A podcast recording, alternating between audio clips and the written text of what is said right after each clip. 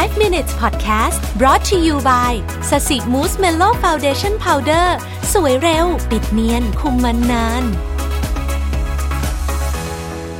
สวัสดีครับ 5 minutes podcast นะครับคุณอยู่กับผมรวิศ หาญอุตสาหะครับ มันมีคำหนึ่งที่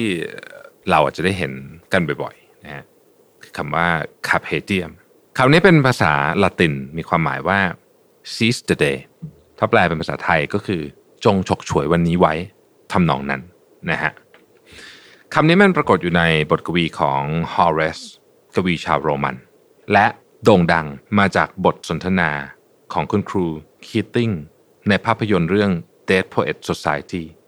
ในบทกวีของ Horace มีความหมายว่าเวลาคือสิ่งที่สูญเปล่า แต่ในภาพยนตร์ใช้แทนความหมายว่า อย่าใช้ชีวิตอย่างคนธรรมดา เราอาจจะตีได้ความหมายหนึ่งคือจงสนุก กับปัจจุบัน อาจารย์คิมบอกว่า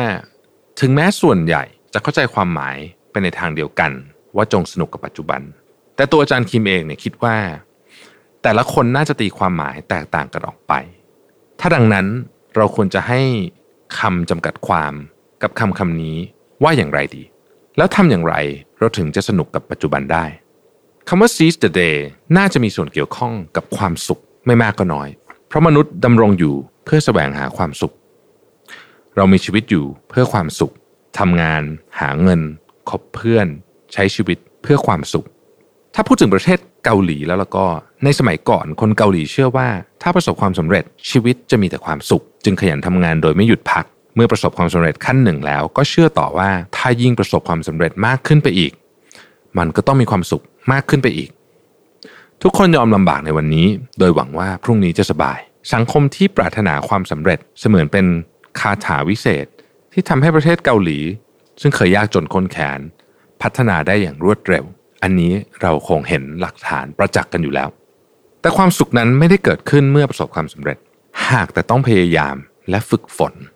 ผมชอบประโยคนี้มากขออ่านอีกทีหนึ่งนะฮะความสุขนั้นไม่ได้เกิดขึ้นเมื่อประสบความสำเร็จ ความสุขเกิดจากการพยายามและฝึกฝน ฝึกฝนอะไร ฝึกฝนเพลิดเพลินกับชีวิต ซึ่งความรู้สึกเพลิดเพลินกับชีวิตที่ว่านี้ ไม่ได้หมายความว่าใช้ชีวิตเสเพลไปวันๆแต่ต้องทำงานที่ตัวเองรู้สึกว่ามีคุณค่า ต้องหมั่นควบคุมจิตใจในช่วงเวลาที่จำเป็น ควบคุมสิ่งที่ตัวเองรู้สึกให้ได้ นั่นแหละคือความรู้สึกเพลิดเพลินกับชีวิตอย่างแท้จริง อาจารย์คิมคิดว่าคำว่าคาเพเทียมน่าจะสอดคล้องกับสิ่งดังกล่าว เราไม่ควรดำเนินชีวิตในวันนี้ด้วยความเสียใจจากวันวานที่ผ่านมาแล้ว เราไม่ควรเป็นทุกข์เพราะความผิดพลาดในอดีตที่ไม่อาจแก้ไขได้ เราไม่ควรหวาดหวั่นหรือทรมานใจ กับอนาคตที่ยังมาไม่ถึง นั่นแหละคือความรู้สึกเพลิดเพลินกับปัจจุบัน ซึ่งเรากำลังก้าวไปสู่เป้าหมายทีละนิด ถ้าเราตั้งใจจะใช้ชีวิตโดยยึดหลัก seize the day หรือว่า carpe diem นี้เราจะต้องมีความเชื่อมั่นในตัวเองอย่างลึกซึ้งแม้ว่าสิ่งที่วาดฝันไว้นั้น จะยังไม่เห็นเป็นรูปเป็นร่าง ก็ต้องเชื่อมั่นว่า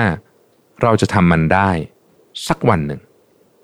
ความดื่มด่ำแบบนี้แหละ ที่จะทำให้เราเพลิดเพลินกับปัจจุบัน อาจารย์คิมคิดว่านี่แหละคือความหมายที่แท้จริงของ Carpe Diem ขอบคุณที่ติดตาม 5 minutes ครับ สวัสดีครับ 5 minutes podcast presented by แป้งพับสสิมูสเมโล